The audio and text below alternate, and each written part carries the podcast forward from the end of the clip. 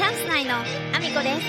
す。中学生の息子がいます。この放送はバク転とバク宙ができるようになりたい。IT プログラミングの勉強をしながら大好きなゲームを毎日全力でやっているアミコの息子こうちゃんの提供でお送りしております。こうちゃんありがとうございます。改めまして皆さんおはようございます。岐阜県出身岐阜県在住ダンサースーツアクターインフルエンサー金玉にプロデュース現役主婦3人組ユニットチャンス内のアミコです。本日もアミコさんのおつむの中身をダダ漏れさせていきたいと思います。よろしくお願いします。えー、本題に入る前にお知らせをさせてください。出演情報になります。10月25日、愛知県にあります千草文化小劇場というところで、えー、名古屋市芸術奨励賞受賞記念公演、ソバックに出演させていただきます。こちらはチケット完売御礼となっております。そして11月5日、愛知県にあります名古屋市公会堂というところで、恩返しという舞台に出演させていただきます。えー、それから来年1月7日は、岐阜県にあります各務原市で映画祭がございます。こちらの映画祭私が出演させていただいている作品が、えー、上映されます。ぜひお越しいただけると嬉しいです。そんなこんなで本題の方に入らせていただきたいと思うんですけれども、たくさんお祝いコメントをですね、誕生日にいただきまして、まだね、返信が全て終わっていない状態でして、ちょっと目の調子があんまり、あの、今のこの喉のせいなのか目の方の調子があんまり良くなくてですね文字があまりはっきり見えない状態に今ちょっとぼやっとしてましてちょっと目をですね酷使することができずちょっとコメントのお返しが遅れてて非常に申し訳ないなと思ってるんですけども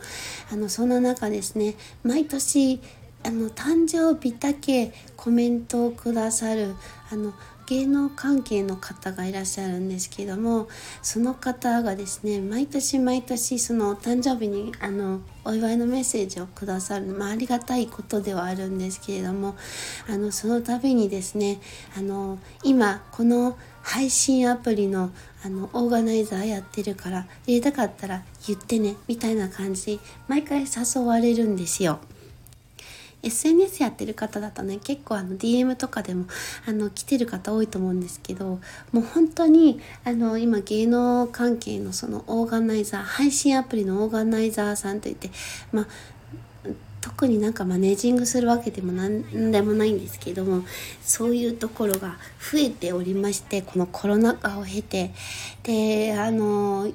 たくさんね DM もらってる方もいらっしゃると思うんですけどあれは基本的に DM はランダムで送ってるんですけどやっ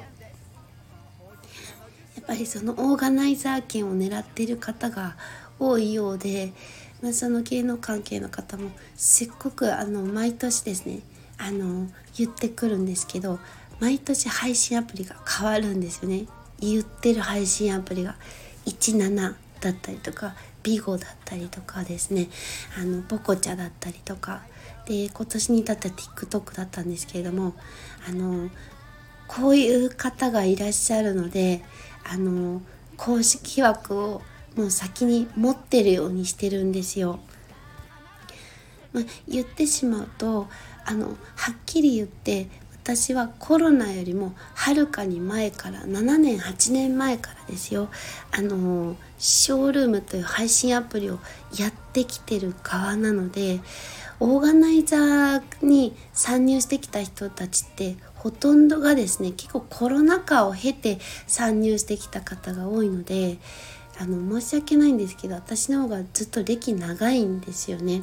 であのどういう事情かも裏側も結構知っているしで実際にオーガナイザーされている方も周りにいらっしゃるので、まあ、どういう状態なのかもいろいろ知ってる状態なんですよ。あの配信したことないっていう、まあ、40ぐらいの人だとね配信したことない人多いのであの声かければやるだろうなんて思ってると思うんですけども私の方が長いです。長いので事情もよく知ってるしもうこういうねあの誘ってくる方がもう後を絶たないので、まあ、中にはねもう DM はもう完全無視です。もう DM に関してはもうあれはあのよく見もせずにあのやるかもしれない人に取り手当たり次第やってるだけなので完全に無視なんですけどもあのお知り合いの方を通じて「どう？どう?」って声をかけてくる方がちょっとそれも多くてですね。もうそういう場合はやっぱり言わなければいけないのでなのでもう先にあらかじめ公式枠をあの自分で押さえておいてであ私そこは公式枠持ってるんで大丈夫ですっていうふうにずっと断ってきてるんですよね。もうあのいつもその誘い文句とか皆さんもねあの DM もらったことある方結構いらっしゃると思うのであのどんな誘い文句が載ってるか知ってるとは思うんですけども結構金額が大きい金額書いてありませんか？何十万円も稼げるみたいなこと書いてあると思うんですけど確かに稼いでる人がいないわけではないんですよ。稼ぐ人もいるんですけども、かなりそれに時間をかけて打ち込まないと、そのラインはクリアできなかったりとか、で、やっぱり、あの、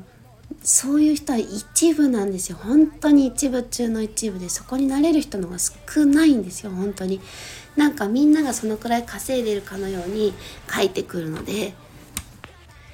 私的にはですねあの変動が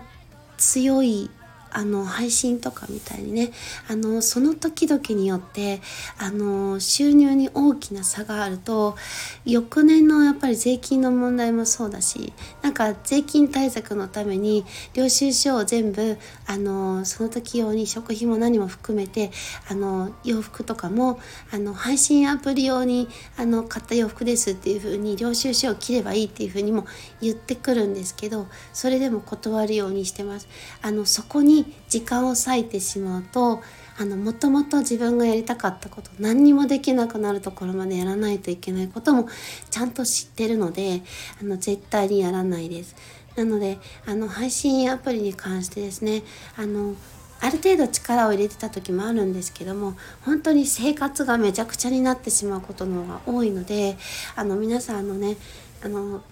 お金の問題を聞くとついうっかりねあの誘い文句に乗っちゃう方いらっしゃるんですけどもあのそこまで行くんだったらそれなりに時間をかけてリスナーさんたちとあのファンの方たちと相当ですねあのコミュニケーションを綿密に取れるようなタイプじゃないとあの結構時間をかけないと厳しいのであんまりねあのうかつにその文句には乗らないでほしいなと思ったので今日はそんなお話をさせていただきました。今回はですね TikTok であのうちは50万から150万ほど稼がせてます。よっていう書き方をその方がちょっとされていてもうここでねダイレクトに正直にお話ししますけれども私はすいませんけれどもあのそういうの事情がどれくらいの状況かっていうのも全部裏側も知っておりますのであのお誘いに乗ることはございませんのであの毎年誕生日に誘ってくるのをやめてほしいなとは思っております。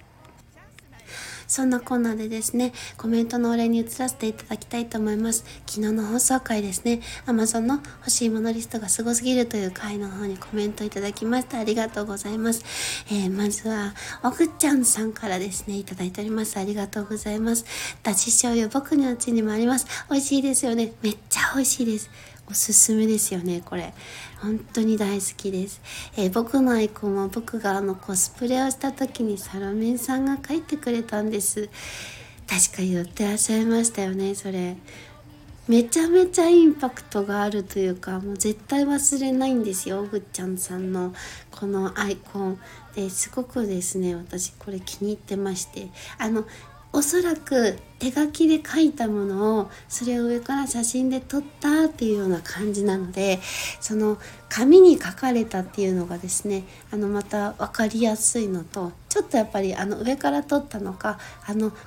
暗めなのでまたさらにですねその顔のインパクトがですねさらに上がってですね めちゃめちゃお気に入りです。コメントありがとうございますだし醤油大事に使おうと思います。ありがとうございます。そしてきたちゃんさんからもいただいております。ありがとうございます。欲しいものをもらえるとテンション上がりますよね。だし醤油知らなかったので今度探してみます。ということで。ありがとうございます。あのもしねあの別に欲しいものリストをあの送っていただく必要は全然なくて欲しいものリストの中にだし醤油多分リストに入ってるのでもしよかったらそこから見てみてください。見るだけで全然いいのであのすっごく美味しいです。あのこれのおかげでうちの息子あの最初いろんなねあのまだ生まれたばっかりの時食べ物がいろいろ食べる時に抵抗感があったんですけどだし醤油をちょっと混ぜてあげることですっごくパクパク食べたんですよね。で私もあのだし醤油いろんなものに使うんですけどめちゃめちゃ美味しいので本当に本当におすすめです。是非試してみてください。小さいパッケージだと300とか本当に小さい小分けになったものもあるのであのそういうのだったら多分スーパーとかにも結構見かけるのでもしよかったら試してみてください。きたちゃんさんありがとうございます、えー、そんなこんなでですね私の SNS のフォローもよろしくお願いします。Twitter、Instagram、TikTok、 YouTube、note、スレッズそれからスタンド FM だけではなく Voicy でも放送させていただいてます。放送内容は別々のものになります。ぜひチェックしていただけると嬉しいです。よろしくお願いします、えー、フォローもよろしくお願いします。そしてそして、えー、リンク、いろんなリンクを載せさせていただいてるんですけれども、えー、まずはですね、スタンド FM、アミコのツムのスポンサー枠を、えー、募集しております。えー、1ヶ月スポンサー、1日スポンサー、日付指定のある1日スポンサー、それから言わせたいだけの枠というものがございます。興味のある方チェックしていただけると嬉しいです。そして11月11日、愛知県の半田市、えー、空の科学館プラネタリウム内で開催される西野明宏さんの講演会のリンクも貼らせていただいてます。こちら主催者は歌種さんになります。えー、講演会には私間に合わないんですけれども、その後の懇親会に参加できるのをすっごく楽しみにしております。15名限定の西野昭弘さんとの懇親会になります。めちゃめちゃワクワクしております。えー、そしてラーメンカモの岡本さんがクラファンに挑戦されております。ラーメンカモの店舗内の、えー、和式トイレを洋式トイレにするために挑戦されておりますので、応援をよろろしくお願いします。そして唯一無二の 35mm フィルム専門映画館、ロイヤル劇場が存続に向けてクラファンに挑戦しておりますので、こちらも合わせてチェックしていただけると嬉しいです。そんなこんなで今日も一日ご安全にいってらっしゃい。空の彼方に